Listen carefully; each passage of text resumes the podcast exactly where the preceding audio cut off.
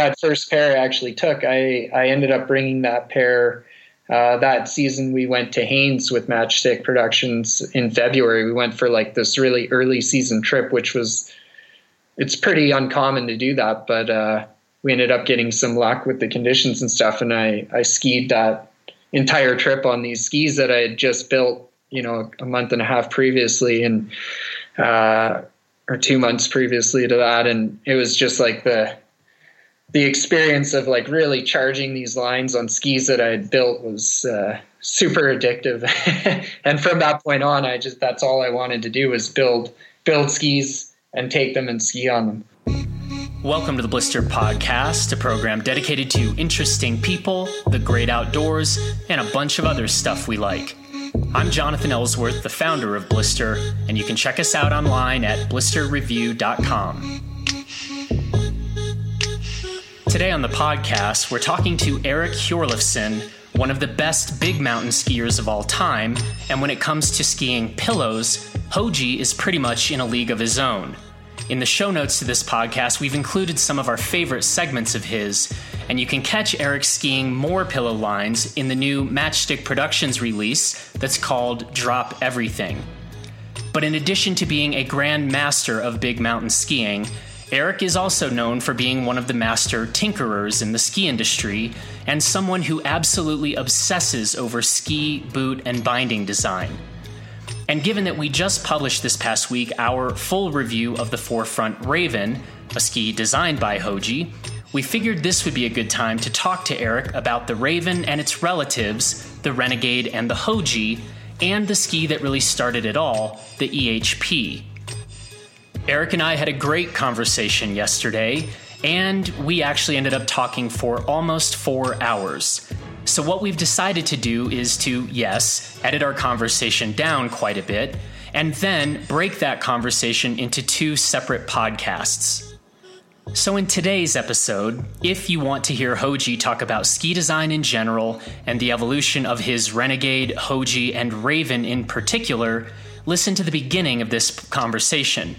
And if you would rather just listen to Hoji talk about the similarities and differences of skiing spines and skiing pillows, plus get his thoughts on previous Blister podcast guest, Sage Cattabriga Alosa skiing spines, then check your phone or the show notes to this episode on the Blister website for the relevant timestamps.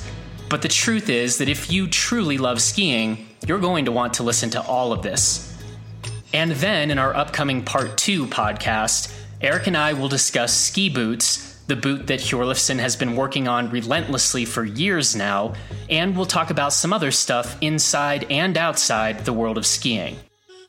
Now, before we get to my conversation with Eric, I wanted to let you know that we have been hard at work on the 2017 2018 Blister Winter Buyer's Guide. This will be the third year that we are offering a print edition and digital edition of the guide, and once again, we are confident in saying that this is the most accurate and most useful buyer's guide in existence. As in past years, we will be producing a limited number of print editions of the guide, so to ensure that you get yours, sign up to become a Blister member on the site today, and you will be guaranteed a copy.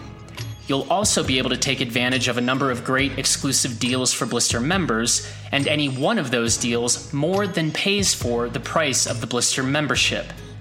For more details on this, just click Become a Blister member on the navigation bar on the website, and you can sign up from there.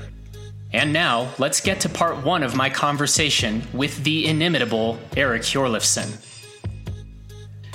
Eric, how are you doing today? I'm doing great, thank you. Uh, and where are you today? Uh, today I'm sitting in my home in beautiful Whistler, British Columbia. Uh, we're having some nice clear weather and uh, kind of we're dealing with a lot of fire, forest fire smoke for the last month, but uh, it seems to be clearing up a bit. So hopefully those fires are calming down. Nice. Um, well, I want to just kind of jump in on this stuff, um, but I figured that since we're going to be talking about uh, the Raven and about the Hoji and about the Renegade um, in particular here. Um, I wanted to first talk about or ask you how and when you first got involved with 4FRNT. Uh, yeah, that's a long time ago now, but uh, it all it all actually really started here in Whistler. Um, I was a young kind of up and coming skier, cutting my teeth, uh, coming from the Canadian Rockies, and uh, by really good fortune, um, ended up meeting Ken Achenbach, the uh, founder, owner, operator of Camp of Champions, um, on a ski trip, uh, actually at Mike Wiegele's helicopter skiing, hmm. and uh, kind of got to go out with him a few days. He was shooting a lot of the the big time snowboarders and skiers at that time, kind of the the new the new uh, jibbing style of skiing, new freestyle. Um, and I was this young kid that kind of through good luck and connections, they they put me in the helicopter with the pros and uh, went out sessioning jumps all day for a couple days. And uh, made a good impression. And Ken was one of the photographers. He was shooting stills at that time, and uh, yeah, just chatting to him uh, throughout the trip, like kind of mentioned like, oh yeah, looking at, at all the footage coming from the the Blackcomb Glacier, the the camps up there. I'd love to get out there and, and come check it out. It's like my dream. And he's like, oh really? Yeah, I I own Camp Champions. You you want to come out? You can have a, a job, a volunteer job, digging the jumps and ski as much as you like. So uh, of course I was super thrilled with that and jumped on the opportunity and came out that that uh, early summer, and that's that's how I uh, met Matt Sterbenz. He was another. He was a few years older, obviously, but uh, got to know him through our volley jobs as diggers, and and moving into the the coaching side of things. And uh, yeah, at that time we were all just skiing on whatever we could get our hands on through minimal sponsorship. And he he was working with Fischer, I believe, at the time, and he had some some interesting like wider stiff twin tips, and they became kind of the talk of the glacier. And uh, yeah, I believe it was the second or maybe even the third summer he showed up with his own skis, the, the very first MSP 4FRNT ski, and they were like the the hit on the glacier, this stiff, wide, you know, like a true a twin tip built for for people really pushing it, pushing their ability levels, not just a a soft noodle foam injected ski with a twin tip thrown on it as an afterthought. Mm-hmm. Um, and yeah, through through our friendship there, he uh, I was struggling to get get any traction with my sponsor at the time to get any budget to. I was I was getting an opportunity to start filming with uh, Matchstick Productions, and uh, he kindly was like, "Oh yeah, you you need some money and." Let's make it happen. Boom. And hmm there that was the beginning. I signed up and got some skis, and I mean, from the beginning, it was uh, I was very intrigued by the uh, you know having the prospect of an opportunity to be involved with with what we were actually going to ski on. Yeah. Um, even though that that uh, opportunity took a few years to to come into fruition, um, just due to the nature of being busy and young and not having any knowledge. But uh, eventually, eventually, uh, I was given the opportunity to start uh, becoming involved with with the ski design. So what what year are we talking about when you first sort of officially come online with 4FRNT? I mean, I yeah, it was pretty much the first year. Is that two thousand two? Oh wow! Yeah, so um, yeah, it was like really the right right from the get go, and okay. um, yeah, skied on them that summer, and then got some pairs in the mail, and and started skiing on them, and quickly realized that uh, the models that they were building were kind of limiting my sort of trend towards more free ride big mountain skiing, not just uh, hanging out in the parks, hitting jumps and building jumps into powder. Yep. Um, so eventually I was, you know, kind of, I was, that's what, that's where the drive came from. I was like, I need a different tool. Like these skis are great for what they're meant for, but I need a bigger, stiffer, wider, longer, more high speed kind of powder weapon. yeah. If you will. And I mean, in those early days, I was uh, at that time I had a couple pairs of the CMH uh, Volkl Explosive, the Canadian Mountain Holidays helicopter skiing there. They had a contract with Volkl, and they made this this one of the kind of early, somewhat commercially available fat skis, and it was basically like a Super G ski with a 95 mil waist and a big soft tip. Mm-hmm. And uh, I ended up buying a few pairs of those at their end of the year sale for 150 bucks and uh, spray painting them and putting 4FRNT all over them and bending the, t- the tails up and mounting them like 10 centimeters forward. and uh, that was kind of the baseline of where the very first uh, EHP Pro model um, that ski design was developed off of, you know, what I liked about that ski at the time. Yep. and so the EHP now I'm trying to keep the just want to make sure I'm keeping the years correct. And, and I want to see how good your memory is too.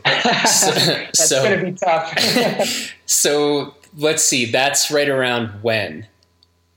Uh, I believe that EHP would have been 2005 six yeah. season. I mean, I'm I'm not good with the, the exact year yeah. dates here. um, the era the era of Google has has killed all of our memories, but uh, yeah, yeah, that's about when I was that's when I was thinking. So I think you're mm-hmm, in the right mm-hmm, ballpark. Yeah, I started filming with Matchstick uh, 2003 four, and that the first yeah the first year the minimal footage I have or had uh, up at Micah heli skiing. Um, I was actually on those those spray painted Volkls. nice.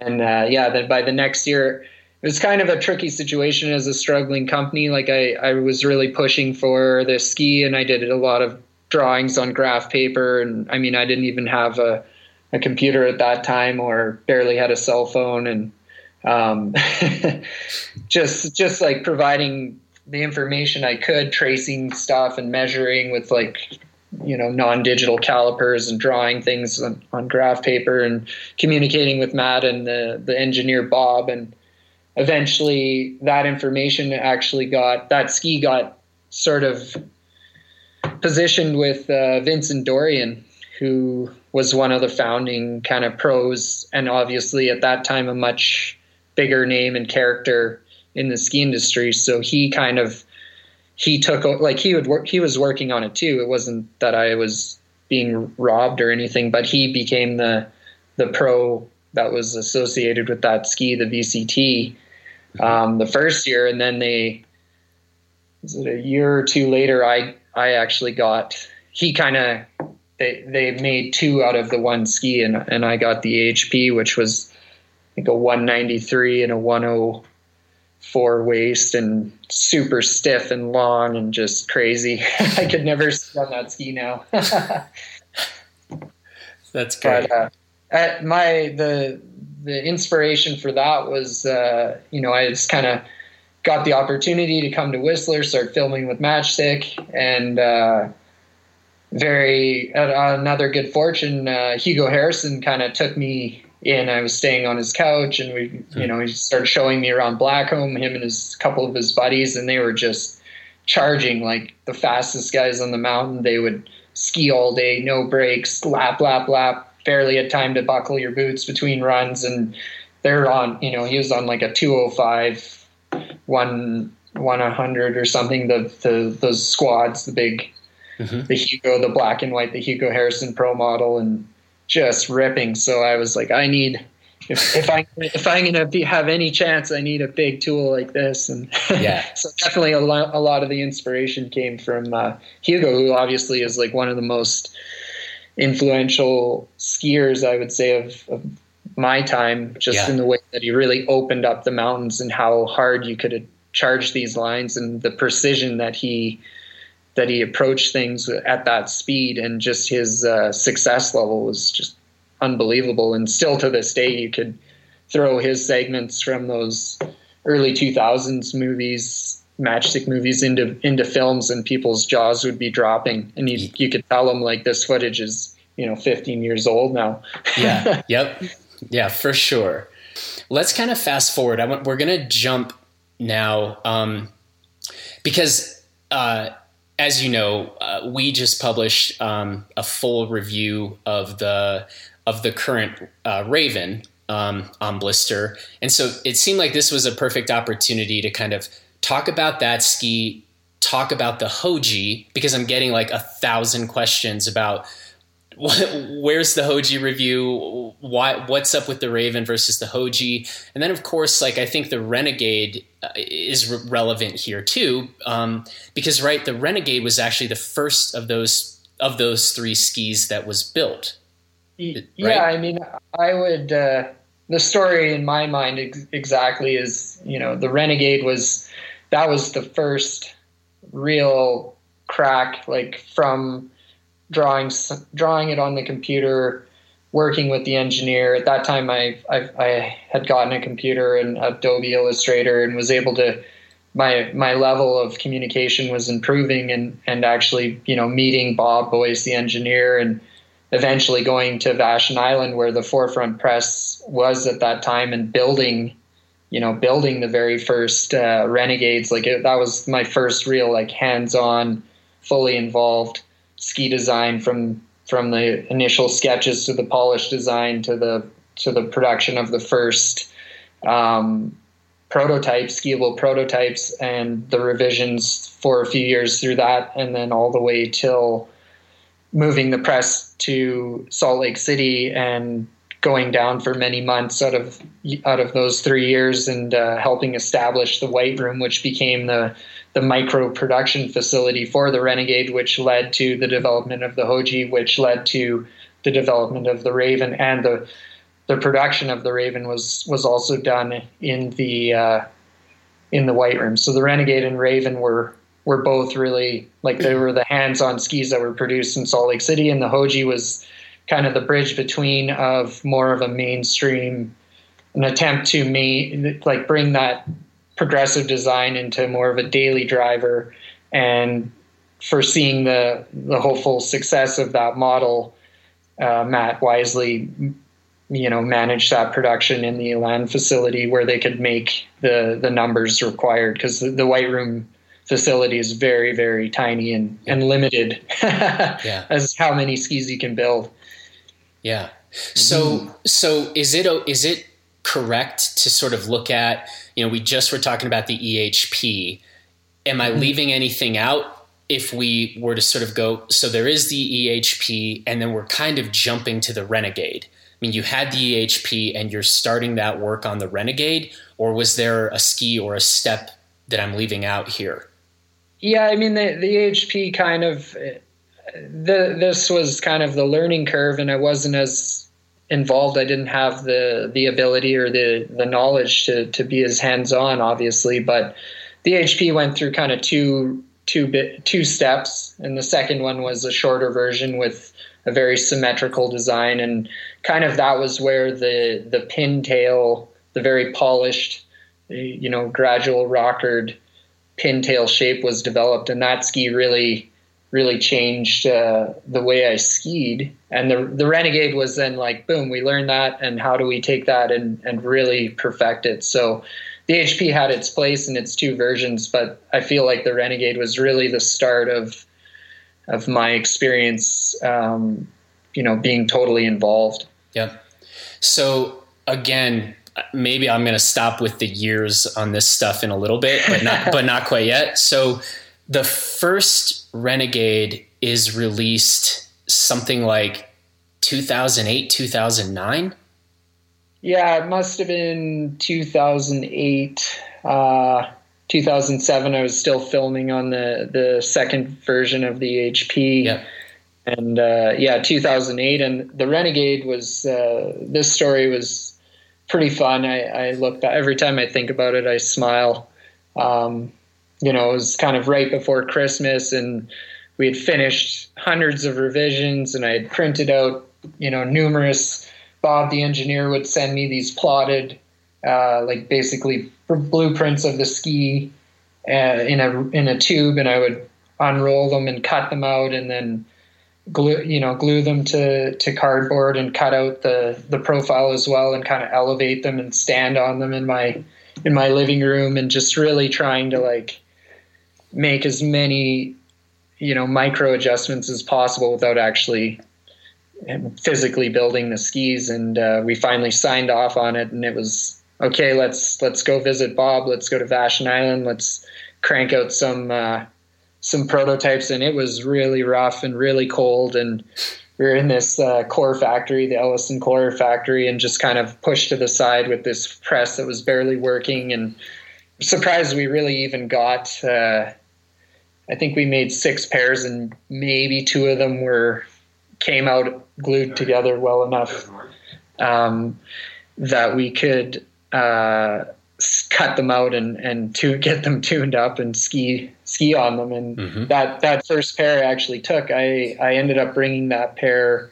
Uh, that season we went to Haines with Matchstick Productions in February. We went for like this really early season trip, which was it's pretty uncommon to do that, but uh, we ended up getting some luck with the conditions and stuff. And I, I skied that entire trip on these skis that I had just built, you know, a month and a half previously and, uh, or two months previously to that. And it was just like the, the experience of like really charging these lines on skis that I had built was uh, super addictive. mm. and from that point on, I just, that's all I wanted to do was build, build skis and take them and ski on them. Yeah. Is it the right way to think about this? Like, did you start with this EHP and then say for the Renegade, there are, say, these two or three primary things that I'd like to tweak and adjust? Or did you think of the Renegade really not with the EHP in mind, but just kind of from a blank slate? Well, no, I like the the second version of the EHP shares some similarities. It was really the tip and tail shape that that are symmetrically length. They're yeah. both about 30 centimeters, and you know, trying to get the control of the ski more centered under you and standing more in the center of the ski on, on a powder ski is kind of counterintuitive and and uh, went against a lot of the common philosophies, design philosophy of that time. Mm-hmm. And, uh, but I wanted a, a, bigger, an even better powder weapon. And I really wanted to start playing with uh, fully rocker design. Mm-hmm. Um, and actually, the the way this worked out was very.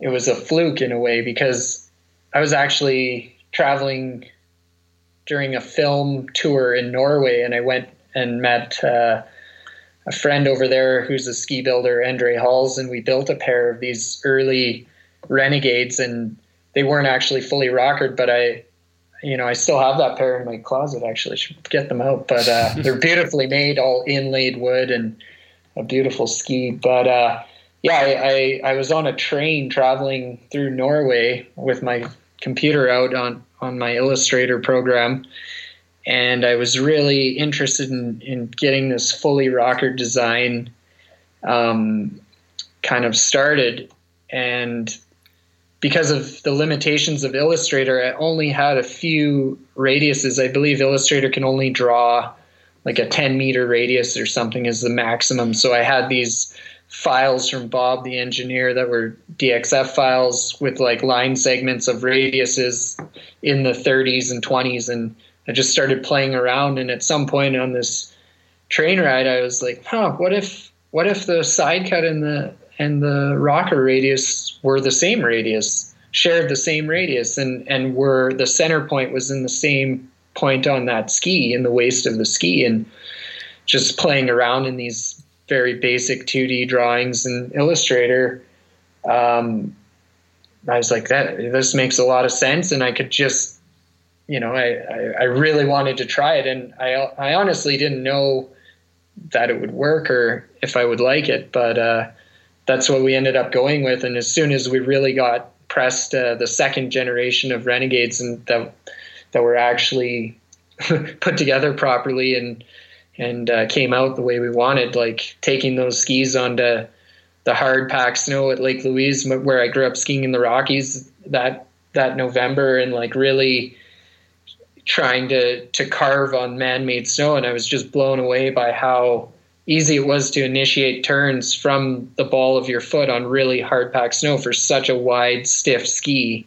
Mm-hmm. And uh, the edge to edge kind of lateral movement that you got out of this uh, rocker side cut match design. Um, and that just really is what accelerated, like, that's that's the highlight of that ski, I guess. Mm-hmm. And the skis to follow. How much change has there been with the Renegade since its initial release? Oh man, it's I think for a ski that is still coming out of the same shape molds, yep. it's gone under the most of it because it's been like six, seven years, right, yep. of of production, and every year has been different. And the the newest version is yeah, it shares the shape, the outline shape, but everything else is completely different. And I mean, if I went back to those original Renegades, it would be terrible. so this is what's interesting to me mm-hmm. because actually, I think when I started Blister, um, the Renegade was one of the first pairs of skis I bought to just review. We were just, you know, reviewing skis that we were interested in. And um, I got to say, like, I thought that ski it struck me as a very game on ski, but it also struck me as a ski with like very unforgiving, like not a big sweet spot. You can charge it, but like you better not relax. Especially especially if you're getting into like variable kind of resort snow. Um, you know, bumped up variable stuff. So I'm not talking about like clean, nice backcountry pow but as kind of a as a resort pow day ski. Um, and Garrett, I believe we could check this, but Garrett Altmann um, and I, I think we did kind of a co-review of that ski, or I just gave input into Garrett's review. But I think we had a very similar take on that. Um, and this is going to be this is one of the things like we that's the last iteration of the Renegade we've been on was like the first or second year, and then you know as as you know with the Hoji. Um, we only were on that ski. I remember we took it with us to Japan in February 2012. And what's been interesting and what I want, what I'm very curious to hear you talk about is, as you know, I've just had an extremely positive experience with the the current iteration of the Raven, and I'm interested in hearing you talk maybe a bit about, you know, why I had such a strong. Um, I got I clicked with that ski so well didn't click as well with the early iterations of the Renegade or Hoji. And then you've just got done saying, like, I know, you know, the Renegade you just said has gone through tons of iterations. Does any of this sound surprising to you, given that you just yourself, I think the quote was, said you thought one of the early iterations of the Renegade was terrible? uh, oh, yeah. No, it, it makes uh, complete sense to me because, I mean, the Raven is a result of everything all the information to build the Raven came through what we've done with the Renegade and yeah. the Hoji as well. But the Hoji, because it, it's made in a different facility in the Elan factory, who make really good, you know, they make wonderful skis for a lot of different companies, and we basically would create the prototypes and the revised prototypes and send them those skis and say, hey, match this. So they're they're the control we have of exactly what's going into those skis and everything like that. All the fine tuning is a bit less mm-hmm. uh, dialed, let's say. But the I'm I'm really happy with the latest uh, the latest version of the Hoji.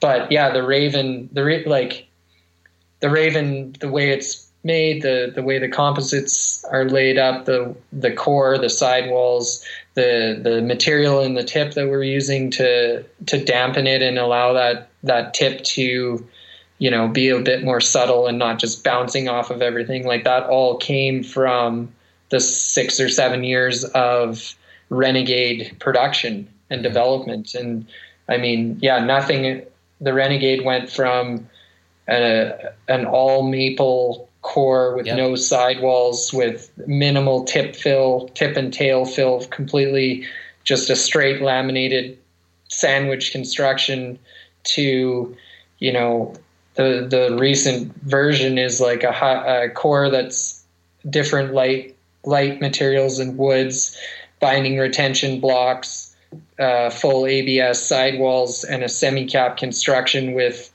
a lot of thought put into the tip uh, as far as uh, dampening with different materials and, and their placement, um, and a tail block that adds to a lot of the skis durability and usability for certain things. So it's and all of that information and all of that learning and fine tuning, like the the Ren or the Raven, sorry, uh, started there. Mm-hmm. And and from the Raven, we've also learned a few things, and we played more with lightweight composites and seen the benefits and the downfalls of of doing that. Um, yeah. But yeah, it's I, it makes total sense to me because the Raven started at you know kind of at the top of what I would call the renegade development. So, yeah. um, and and just to hear about the the 2012 Hoji experience, yeah, like that ski compared to what's being produced now is yes, it sh- it shares the same outline shape, but the the rocker profile and the materials and the um, yeah, just the flex. There's so many things about it that have changed that I think make that ski a much more fine-tuned and polished product than the you know the earlier versions. Hmm. So a question that I've been getting a a ton in the days since I posted my Raven review was people asking basically so is the is the Hoji basically just a wider version of the Raven? You know, and I think that people asking that question really are like, wow, um, we like the sound of this Raven, but maybe I want to tour on something just a bit wider.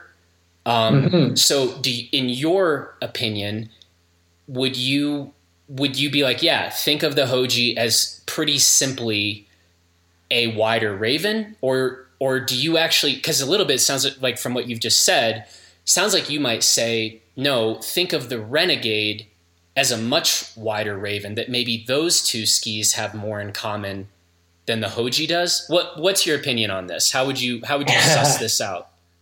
Yeah, that's a it's a bit of a tricky one, but no, I I mean the the thing that keeps the the Renegade and Raven tied together is exactly the the fact that they're made in the same place under the same conditions with similar materials and uh, the the Hoji is separated by being built in a in another facility. My my dream is that they're all as close to each other as possible as far as their performance because I think the the the the reason there's three models are for conditions. So the they aren't all going to be exactly the same if they're made in different places. Um, but you know, the goal was to have the Raven, you, due to the success and the positive response of the Hoji and our own opinions on it. Like, okay, let's make a, a, a ski touring, more ski touring directed version of the Hoji. Because at that time, when we started the development of the Raven, the Hoji was still you know, I think it was for the 187 was 2200 grams, more or less. Um, and there were things about the tip that I really disliked how they were performing. And at that time, we weren't able to get those changed. So I was like, I want, I want a lighter ski that's a bit narrower, more comfortable with for very long spring missions. Mm-hmm. You know, I was going on on some pretty aggressive ski touring trips with the Dynafit guys and stuff like that. And I was like, I need a 4FRNT ski that allows me to, you know, get out there and go for 3,000 meters or 10,000 feet or whatever, however many miles, and, and still have legs left. And I don't want to be stepping into my skis at the top of whatever we're on and, and being so limited because a, a lot of, you know, I did some skiing on some of the lightweight stuff and for those trips specifically, and, and it was just terrifying. It was like, yep. I, I really it was full survival ski mode and suddenly all my confidence in my abilities to ski however I want on whatever I want was whittled down to like I just have to make it down this without falling. And everything is just terrifying. Yeah. but the skis weigh nothing so I made it up here. So it's yeah it was kind of like the the Raven was the the result of we need a a really a nice ski touring ski that's still allowed for this kind of modern North American take on on how you should ski the mountains. Mm-hmm. Um, so yeah, it, it is a bit different. Um, and and the Raven, to be honest, like the first version of the Raven uh, was probably the worst ski out of the series that we're talking about here. Hmm. And I made some terrible mistakes and just said yes uh, you know, like the the drive to get it going and and and get these skis out, um, and maybe for for my style of skiing and and certain things I overlooked like these design features that ultimately had negative effects on a lot of people's experiences. So we had to take a step back and go back and basically um, revert the design closer to the Hoji, with some exceptions, of course. But uh, it, it, was one of those like, oh, I know how I can make this better, and just like say yes and do it, and and we did, and it was like, nope, not hmm. not correct. Um, so that was a bit unfortunate, and for me, it was it was a tricky. It was learning, of course. I, I was like, wow, I I I actually have to I have to take a step back here and and uh, really try and understand what I'm doing a bit better. well, wait a sec. I'm I'm really curious about this. So, are you saying that the initial Raven, you personally, that ski was dialed in for what you wanted and and and how you wanted the ski to perform, but then a lot of the feedback from you know consumers who aren't skiing at as high of a level as you are. Um, and obviously, you you know skis if they're going to sell, they're going to need to to appeal to a fairly broad range of skiers and abilities at least. Was was it that the first Raven you felt like it was dialed in for you, and it just wasn't meeting up with maybe a broader range of skiers, or is it that it wasn't even dialed in for you? I mean, I I skied a lot on that kind of the first generation of the Raven, and I I had a great time, and I really liked it, and it was super quick and nimble. You know, we had this dual side cut, and yeah. and the taper was was looking back way too aggressive, but I was trying to to create this uh, flotation in the tip, but not too f- far forward in the tip because that would uh, go against the whole design philosophy that that the series of skis has. Hmm. And uh, for me personally, I was able to to ski on it and not. I didn't notice such drastic negative effects. I was like, yeah, it's I'm I'm having fun. I'm stomping lines. I'm mm-hmm. filming on it. I did a trip with Matt in in uh, Switzerland after the ISPO trade show, and we got some amazing footage and skied some quite some good lines on that ski. And um, but yeah, I think it was too aggressive. The and it didn't have it, wasn't forgiving. It, didn't have the same forgiving feel in the front of the ski that the Hoji does, and that's we had to step back and say, "Hey, wait a second. This this was a mistake. This, yeah, Eric, uh, I I thought it was okay, but I was overlooking."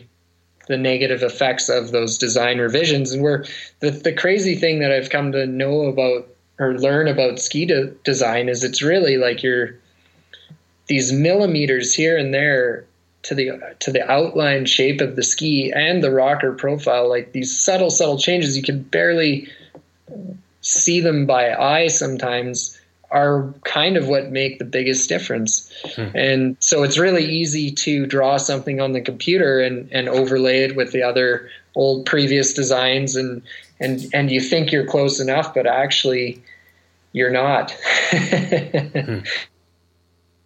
yeah so we've come to realize that there's these subtle very minimal changes that you can barely see by eye or even on the computer when you're you're comparing models outlines and shapes and these things that that really can make a huge difference in how the ski performs so I, it's it's kind of a problem that we've come to. I, I feel like with the ski design world is everyone's kind of figured it out. Like there's a lot of really good skis, and you look at the skis now and and the shapes and and and how they optically look com- compared to each other and how close they are because we've kind of reached, I hate to say it, but a bit of a plateau as to what really works in powder snow.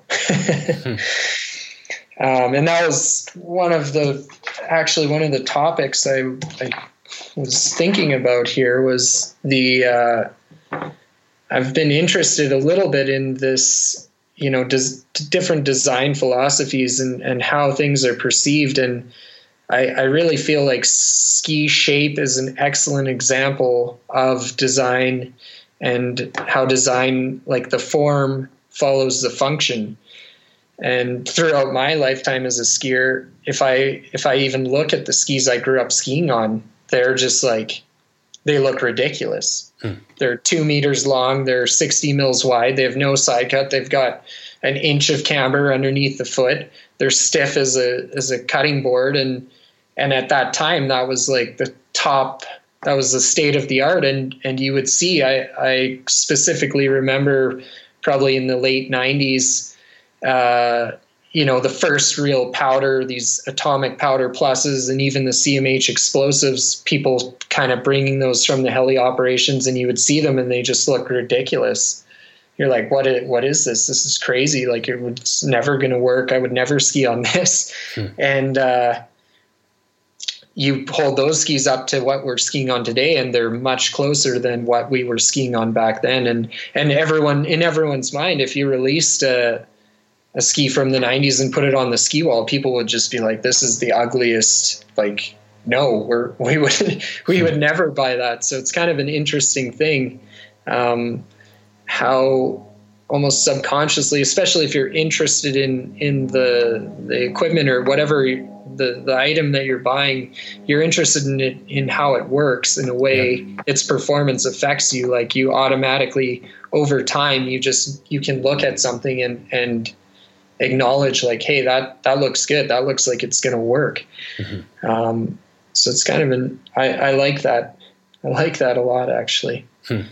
I think the biggest thing for me is like like I actually really hate it when people say like nobody's making a bad ski these days or nobody's making a bad bike these days or something like to me that is incredibly lazy like what a, that's just a lazy generalization. And to me while maybe it's the case that there are fewer just absolutely atrocious skis than maybe there used to be i think the thing for me is that like this is maybe the analogies I tend to think about is like for people who really love, say, red wine, you know, like there are hundreds and hundreds of different types of wine or coffee, right? There's hundreds of different types. And then not only just are there hundreds of different types of red wine, there's hundreds and hundreds of types of Merlot. And there are different notes here. And, you know, someone can come along and be like, yeah, whatever, just give me something to drink. And in that way, you can be like, yeah, whatever, just give me a ski, let's go ski. That's totally fine. But I think that, I mean, as somebody, again, who is constantly skiing stuff from different brands, I can assure you these skis are not all the same. You know, they are just, right? No, I, I totally agree. And for me, I can generally, I think I can pick up on the imitations, you know, because that's, that's why a company like 4FRNT exists is because people were tired of you know being told no and being limited on like what's possible by big companies that weren't flexible or didn't see the potential or didn't do the activities in the same way and yeah granted a lot of the you see the ski walls and it's all kind of shifting towards this shape hmm. but i can look at a ski personally and say well they they were close but that's not going to work that's going to feel completely different, even though it's almost the same dimensions and they just got this one radius wrong.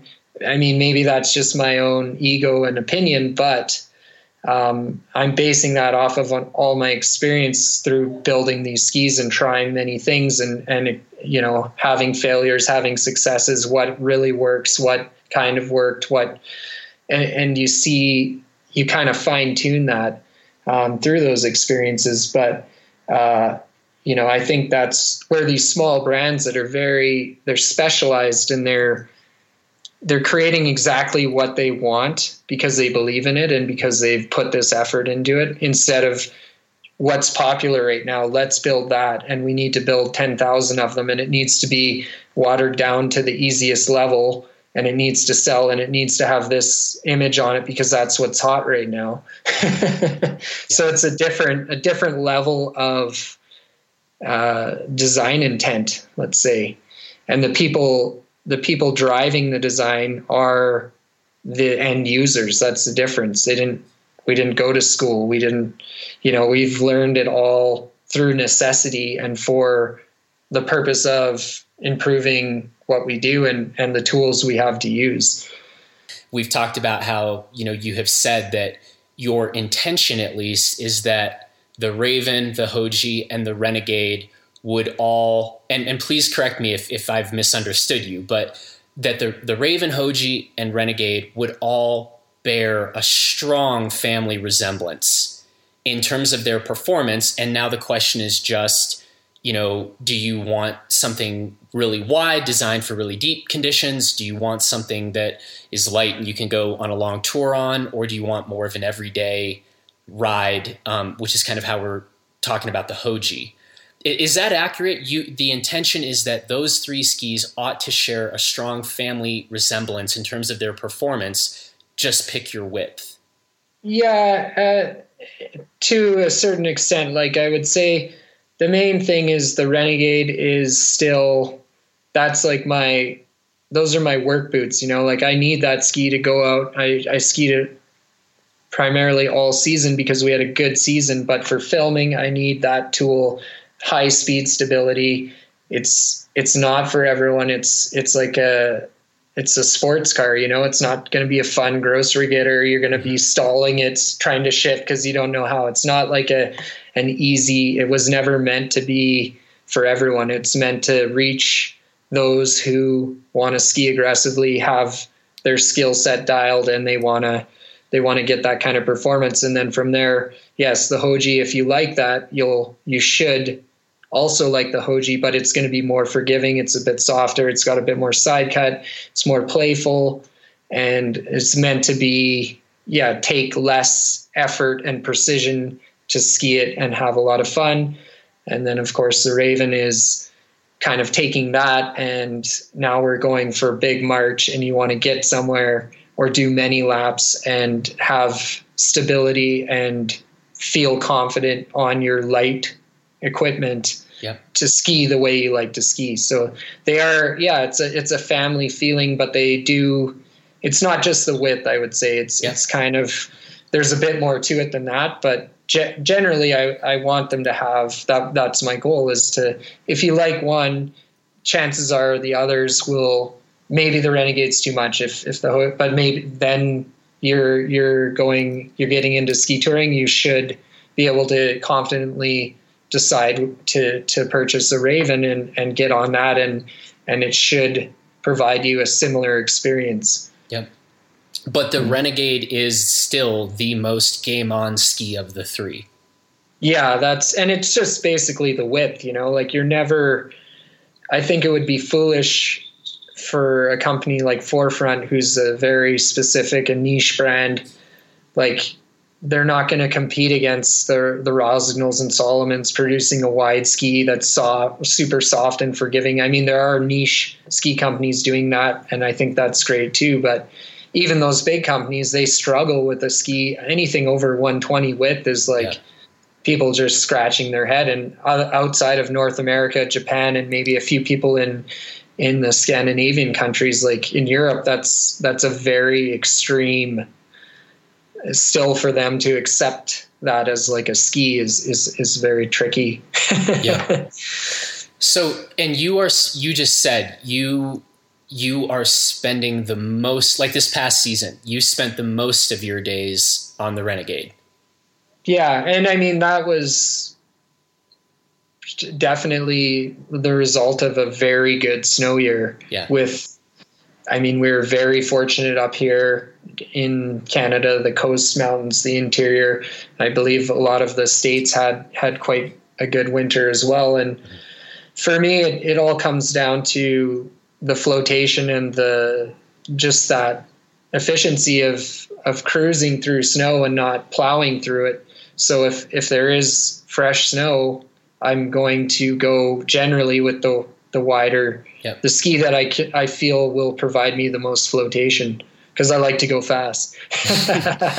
and where are you mounting if you if you know you get a brand new pair of renegades where are you mounting yours mine and yeah this is this i could talk about this for a while um, and it's been a, a, a struggle for me over the years because i actually with these skis the way they're designed the series of them with this kind of fully rockered and symmetrical length tip and tail um, the whole idea is to to get rid of like a, a huge wide tip in front of you and and through a bit of momentum gain flotation and control right underneath you so you can have a, a much more neutral stance yep. um, and a lot of people the first time they try these skis they they just can't stop face planting because they're so used to having this big tip in front of them and pushing forward into the powder. And for me as soon as I kind of left that style of skiing, it just opened up this possibility to be like light and nimble on the center of the ski and in a very neutral stance where because in in snow and in powder snow and whatever you're whatever the conditions you're experiencing it's constantly changing. It's not a constant.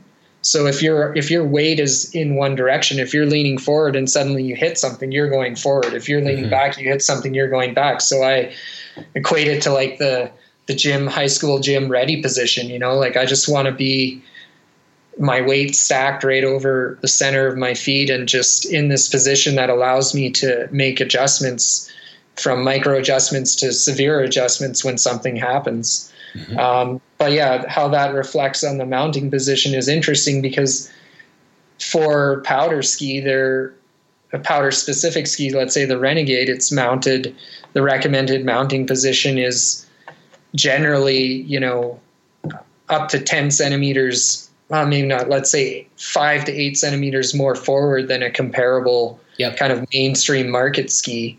Um, and that's where I see these little subtle differences where I'm like, there, there's companies that have, have not traced the Renegade, but have done a pretty close job of replicating it. And then you see the mounting position and it's like, you've just ruined the ski hmm. for me anyway. Hmm. But uh, yeah, I mount the Renegades. I have a very a, quite a small foot. I have a size 25 five ski boot, which is usually about a between a 284 and 290 millimeter sole, and I go at about five and a half centimeters back from the true center of the ski. Mm-hmm. And that puts the middle of my foot just slightly back from like the true waist of the ski.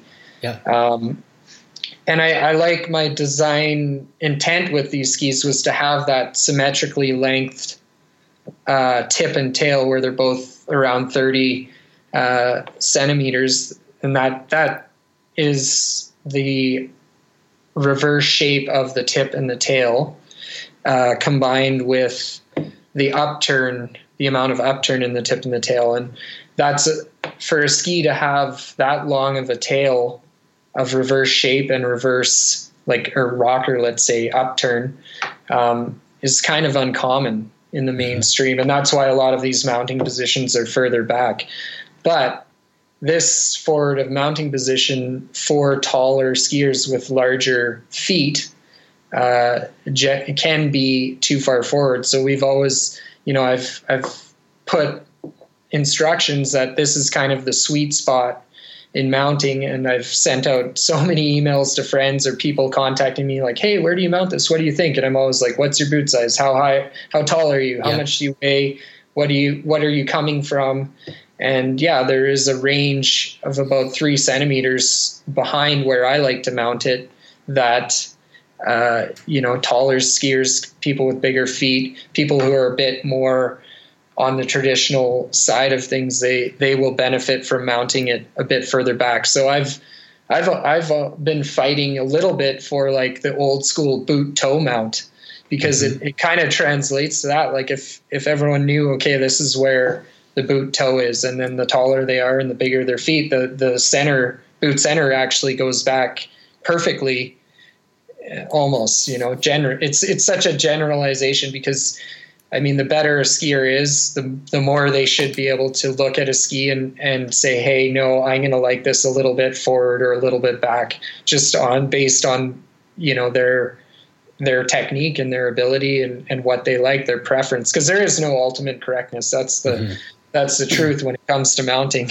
Yeah. Obviously, there's extremes that that aren't going to play well with how the ski was designed, but there is. I am a strong believer there is a, a certain area on the ski in a reasonable area that that is relevant for different people in different sizes and styles. Yeah.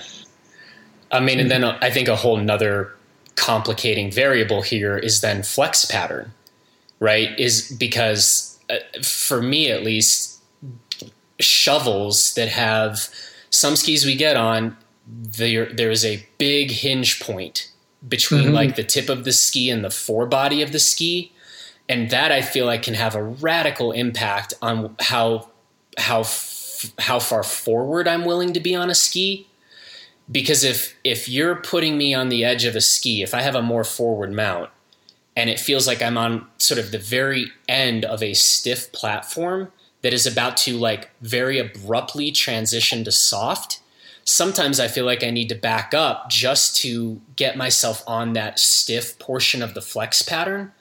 Um, you know, because if I'm blowing up into variable conditions or terrain, sometimes it'll feel like that shovel is just folding up.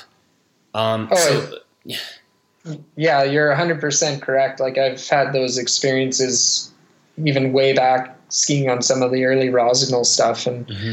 I I absolutely hate it, and I agree with you. Like the worst thing is a ski that doesn't have a consistent flex, mm-hmm. especially mm-hmm. well, it, it works both ways, front and back. But the four, like yeah. the, the front of the ski is what's giving you the information of what's happening, mm-hmm. and uh, when that folds on you, it's it's devastating, and it's unfortunate if that's the ski you're producing and you have to mount it further back because suddenly now you're you're going to constantly want to be like feeling like you need to catch up to the ski. Hmm. But when you get there, it folds. So those are like the absolute worst skis for powder and variable skiing in my, in, mm-hmm. from my experience. I, I, really don't like that. Mm-hmm. Um, and that's something with especially the skis like the Raven and, and the Renegade. We've we've spent a long time, you know, playing the the core has been revised numerous times, like the the the core profile and the materials. And one of the things that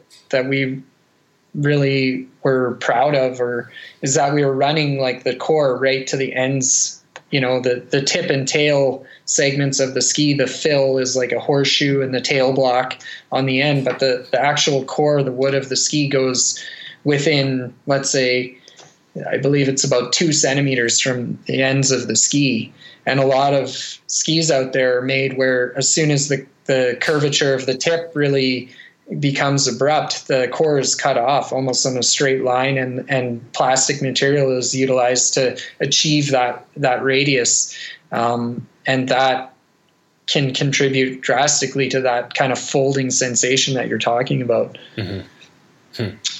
So last question on this. We'll we'll move on. But so you said you are mounting your own Renegades at like minus five point five. Yep. And is that and, and does that stay consistent? And we're, again, we're only talking about you, and everybody listening listening to this is not you, but um, and so there might be reasons to back up on the ski. But would you be going the same, roughly minus five point five on the Hoji and the Raven as well? Yeah, I uh, I run the Hoji exactly the same, and on the Raven I have moved back just half a centimeter, hmm. just because it is a little bit shorter. I mean that's something. It's there's so many variables, the, yeah. the overall length and how much. Just looking down, like if you're, I, I spend all my time skiing on 186 and the 187, mm-hmm. and then the the Raven's a few centimeters shorter. So even if it's just a subconscious thing like that half centimeter we're talking nothing but I, I feel like oh yeah that's the, the tip isn't looking too short and maybe that's like what i was referring to earlier like if you are an experienced skier, like you can stand on a ski and look down and almost instantly be kind of recognizing like, "Ooh, this looks pretty short." Yep. The amount of ski in front of me, or this looks incredibly long. Yep. and that's just like your body awareness and your experience, muscle memory, and like how you perceive the act of skiing. yeah. Which is interesting, uh, interesting to think about for sure. Hmm. But uh, yeah, I mount them pretty consistently, and I usually, you know, like I say, okay, guys, with the with the twenty six five, you know, it's they can they can go back, you know, minus six, minus six point five. Guys with twenty seven, minus six, six point five, minus seven, and you know, you start getting into the really bigger sizes. It's kind of the minus 8 mm-hmm. and and even people with smaller feet that are more they're they're more traditionally based with that they want to be pushing forward on the ski and they want a bit more tip they i've had a lot of people who like who have commented to me that they prefer they they mounted it and then they moved it back like a centimeter and a half and they they preferred it there so um, I mean, it, it all just comes down to your personal preference at the end. Yeah. Which it's it's kind of a shame with skis and bindings and how they're mounted. The interface is just so rigid. Yeah. Um, but one thing to be said about, especially the the skis that have been coming from the white room, is we put a lot of effort into binding retention and the areas underfoot. And like at the beginning, that's why we were u- using maple as like such a strong wood, and you could like hand torque a, a, binding screw into the maple and try and strip it and i've seen i've personally like snapped the head off the screwdriver like sheared the hmm. the phillips teeth off or sheared the bolt the the the, the screw head sorry. Um, and then so from there we moved okay we want to lighten it up. This is too crazy stiff. It's hard to ski. And so then we went with strips of maple throughout the whole center of the ski tip to tail. And the final revision that we're at now is is utilizing a maple insert, kind of these pucks, these rectangular shaped four millimeter thick um, inserts of maple. So, I mean, the hope is you're never going to strip that that ski when you're mounting it, or if you move it and and re-drill it or put different bindings on it, you want to go touring the goal is to have some durability where you're not just a lot of this lightweight stuff. You're just screwing through a little piece of plastic into balsa wood and good luck, you know? yeah. Yeah. so it's some thought has gone into that. So, and it's mm-hmm. not the end of the day if you have to remount your skis or our skis, let's say. yeah. So I have to, um, I am, I am acutely aware, uh, that I have in a way reduced one of the best big mountain skiers of all time to sort of a ski engineer here. Um, and I'm, you know, I uh, I am sure there's some people listening to this being like, dude, when the hell are you going to talk about skiing pillows and things like that? And uh, and so I do actually want to ask about that. Um, you don't ski like a whole lot of other people out there. Uh, I think it would be fair to say, and you know, I, it also should be said that I mean, truly, like I think some of your uh, pillow segments are some of my all-time favorite ski segments. Um, and it's so it's interesting to sit here talking about ski design with someone who cares about design clearly, but also like there are few people on earth who are skiing pillows like you are and at the speed you are. Um, and I don't know what to do with that fact, but it is a fact. well, thank you. no, but I think it, it kind of goes hand in hand. Like uh, I've said it over the years, it's like the, the ski design and my ski ability and technique. They're kind of it's a it's a circle. The better I've I've honed my skiing ability and technique, the more I've, you know, I want out of these skis, and then the better I'm able to to fine tune the design of the skis, the more it allows me to do. And you know, that's my joke with the Renegade is it's like added a few years onto my career. Oh, interesting. but uh, but the pillows, especially specifically, it's I think it plays into the how my mind works uh, as a person, like why I like this discussing ski design or working on ski design or equipment is I like dissecting things and understanding, you know, thinking of why it works and how it can work and what are we doing here. And the pillows are just like the the pinnacle of like micro featured terrain. It's never a very long pitch or anything, but you the the more you dissect it and really understand and and the vis- visualization of like how am I going to be able to get through there and and and like relating that to like all your experience as a skier and just visualizing like where the turn's going to be and memorizing that exact tree branch and like the precision of it and the speed. It's just i love it so much. And it's been uh, I, I, feel very fortunate to have uh, kind of found that that side of skiing that aspect. And i really like how it it really plays to the ski touring uh, side of the sport as well because there's no other way that you can analyze and dissect and spend the time in this terrain to really come up with these kind of creative visions of how you want to ski it because as a professional skier, you know, classically being super fortunate and going with a helicopter or snowcat or snowmobiles, all these mechanized ways of moving through the mountains to access terrain, you're just you're going over it so quickly. It's hard to really take the time.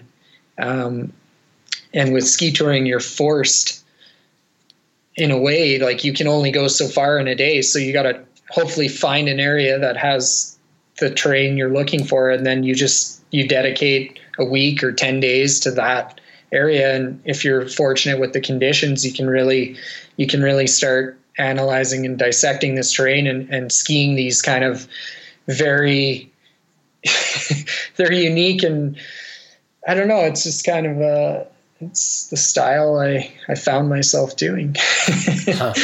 So, you know, first of all, like you've got um, a new movie coming out, right? Uh, that's that's the goal. I mean, there's the project. I, I worked with Matchstick yep. Productions again this year, so they're going to have their their uh, classic, another action packed ski film with the, all the footage and all the athletes from this winter, which I think will be uh, has the potential to be quite a spectacular movie because it was such a good season, yeah. and they've kind of they branched out from their their formula last year with mixed results, but I think ultimately achieved uh, some recognition outside of the ski industry.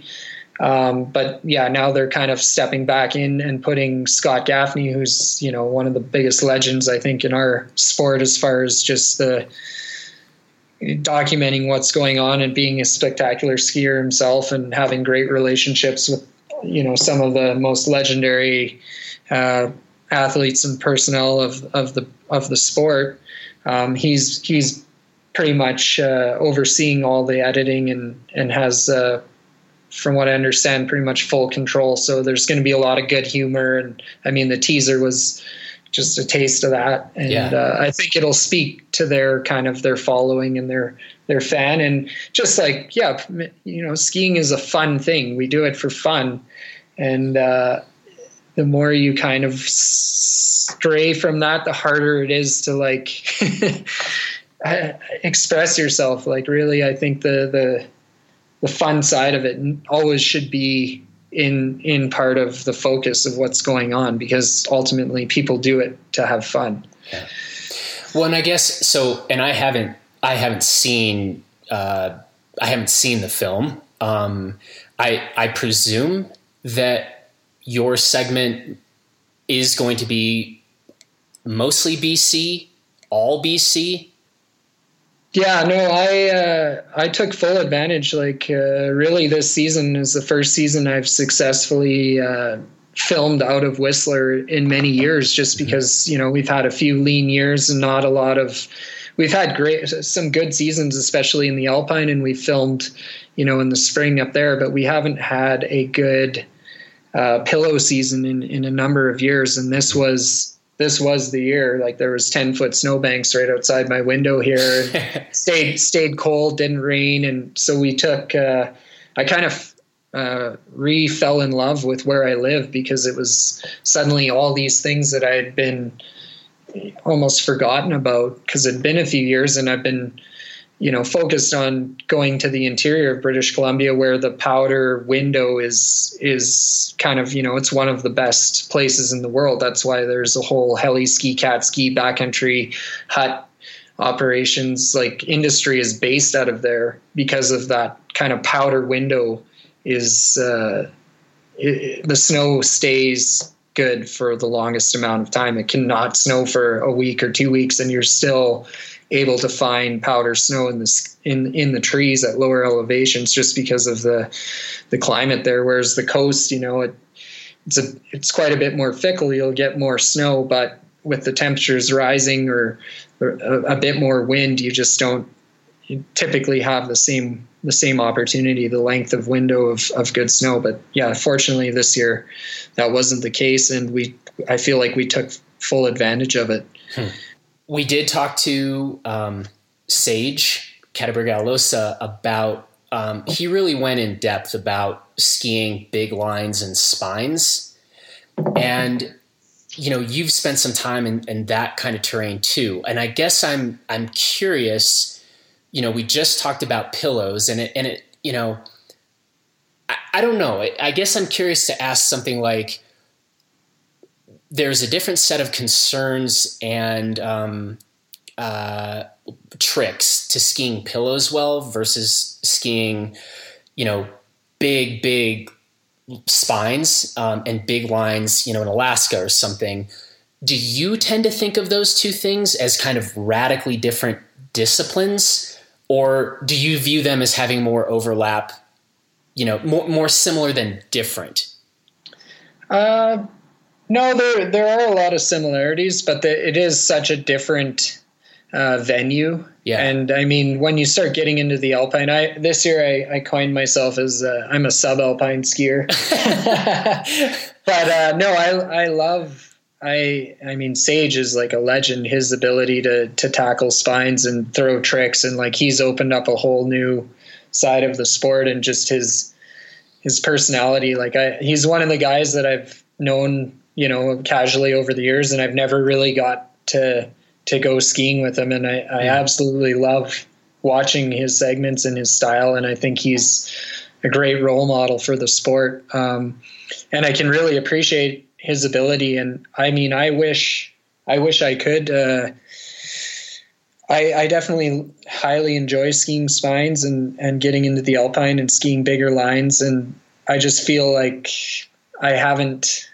I'm I'm maybe not up to par with those guys. I haven't put in the time. It's it's the same with pillows. It's uh, you really got to be you know going and going on basically heli trips or camping trips and heli trips really are the ultimate way because it's the only way you can can gain that experience and get on a, you know a number of different options in a short amount of time and really figure it out um, yeah. but the the similarities are dissecting the terrain and landmarking and memorization and i mean the the thing that uh, really puts the spines in a, its own category is is really the the slough. Yep. You know you're you're putting yourself on such big features and you take the avalanches right out of it like actual slab avalanches but just your slough management and adding that whole other element of like you have to know exactly where you're going to be able to ski it fast and confidently and now suddenly you can't stop you know yeah. like those those big lines it's i would compare i'm not a surfer but i would compare it to like dropping into a huge wave. Like there's yeah. no like, hey, hold a hold on a second. Oh, I'm I needed to be ten feet over there. Or like, oh, suddenly the snow's a bit crusty. Like it's uh it's an art form and and just slough management and and reading the terrain and knowing where you have to be and how long you have to get there and how long you can stay there before you have to go somewhere else. Like it's uh it's an incredible skill level and skill set. And uh, I mean, I I've had my fair share and I really enjoy it, but I I definitely haven't spent uh, as much time in that venue as yeah. as some of those other guys, such as Sage. Yeah, well, and I mean, Sage completely, you know, underscores everything you just said. I mean, he really is just like, it's getting reps. And he's like, if you aren't getting reps, you cannot be good at this. And then of course he was a bit self-deprecating because he's like, man, I've just I've just been fortunate. I've been there a lot. Yeah. It's like, well, okay, maybe that's not quite true. But but like, you know, he he underscored that like, yeah, put the time in and which means you have to have access to helicopters uh, regularly. And um, so it's actually fun, I think, hearing him talk about this and hearing you talk about pillows and how they are more accessible, um, but how it pretty much means you're touring for them. Um, I think that's really interesting. Um, I would also say though, and I think that's a great analogy to bring up, you know, spines to like the analogy of, of um, big wave surfing. But I mean, man, those pillow lines in your segments don't look like once you get started, you have tons of opportunities. Like, eh, I'm not, I'm not quite yeah. feeling this. I'm just going to sort of, you know, shut it down right here. I mean, it, the this at least the lines that that you know we've seen in some of your segments those look awfully committing in their own right oh yeah no it, it's uh, you're you're 100% correct there like it is in pillows there is the same it's at a different degree and it's just mm-hmm. maybe not it's just not the same size and scope but when you actually get into those super steep fast lines um, it's a, it's a similar sensation of like dropping in. It's like you're you're in it now and like you better have you better have it completely dialed and be able to react to something you might not have known and have your exit strategies and like you're fully committed and that's part of the rush. That's part of like the challenge. And skiing in a situation where you can't stop is and that's kind of like the pinnacle of of the the modern free ride skiing like skill set I, I, would say. Yeah. Um, and yeah it's it's true. It, it is it is uh, a factor in the the bigger the more technical pillow lines for sure. It's not as as simple as I made it sound. Yeah. Um, but yeah it's it's interesting. Like I don't know. I the I guess I think I just I really fell in love with the the ski touring and the simplicity and just waking up and going skiing. And yes, it's the same as same the same thing can be said uh, that goes along with Sage. Like I've been for, super fortunate to go to these huts for 10 year 10 plus years and hone my skills and ski tour and analyze the terrain and come back to the same terrain and and like not everyone not every skier has that you know maybe that's once in their lifetime that they can save up and and go to the huts and and enter this kind of terrain.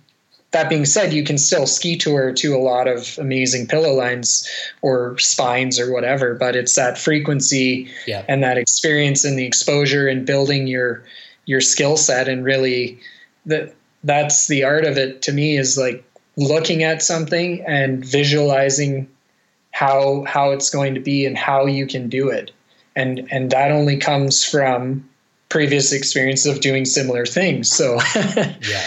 and that's kind of probably why, uh, as far as like skiing lines and sort of the big, big mountain skiing or free riding, you know, there is some longevity in that aspect of the sport because, yeah, there are there are always like the next Sean Pettit who comes in and just has this uncanny ability. Kai, these guys who grew up skiing in awesome terrain, but they step into the big, the big boy pants world and they just throw down and they're it's like they're veterans. And it might be you know that the trip i actually talked about uh, testing the very first renegade prototypes yeah. that built uh, was with sean pettit his first trip to haines and you know it was just spectacular to watch how that young teenager just stepped into this terrain and, and started skiing it like he'd been there for 20 years. Wow. Um, but yeah, there is something to be said about about an experience gained experience that allows you to to ski these or to ski this style of terrain and, and tackle these kind of fully committed lines.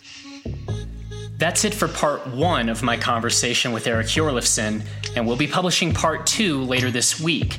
Till then, check out what we're up to at blisterreview.com and check out the show notes to this podcast episode to see some of our favorite ski segments of Eric's. As always, thanks to our strikingly handsome and increasingly ambitious audio engineer, Justin Bob. And don't forget to become a Blister member and make sure you get your copy of our 1718 Winter Buyer's Guide. And we will then talk to you later this week.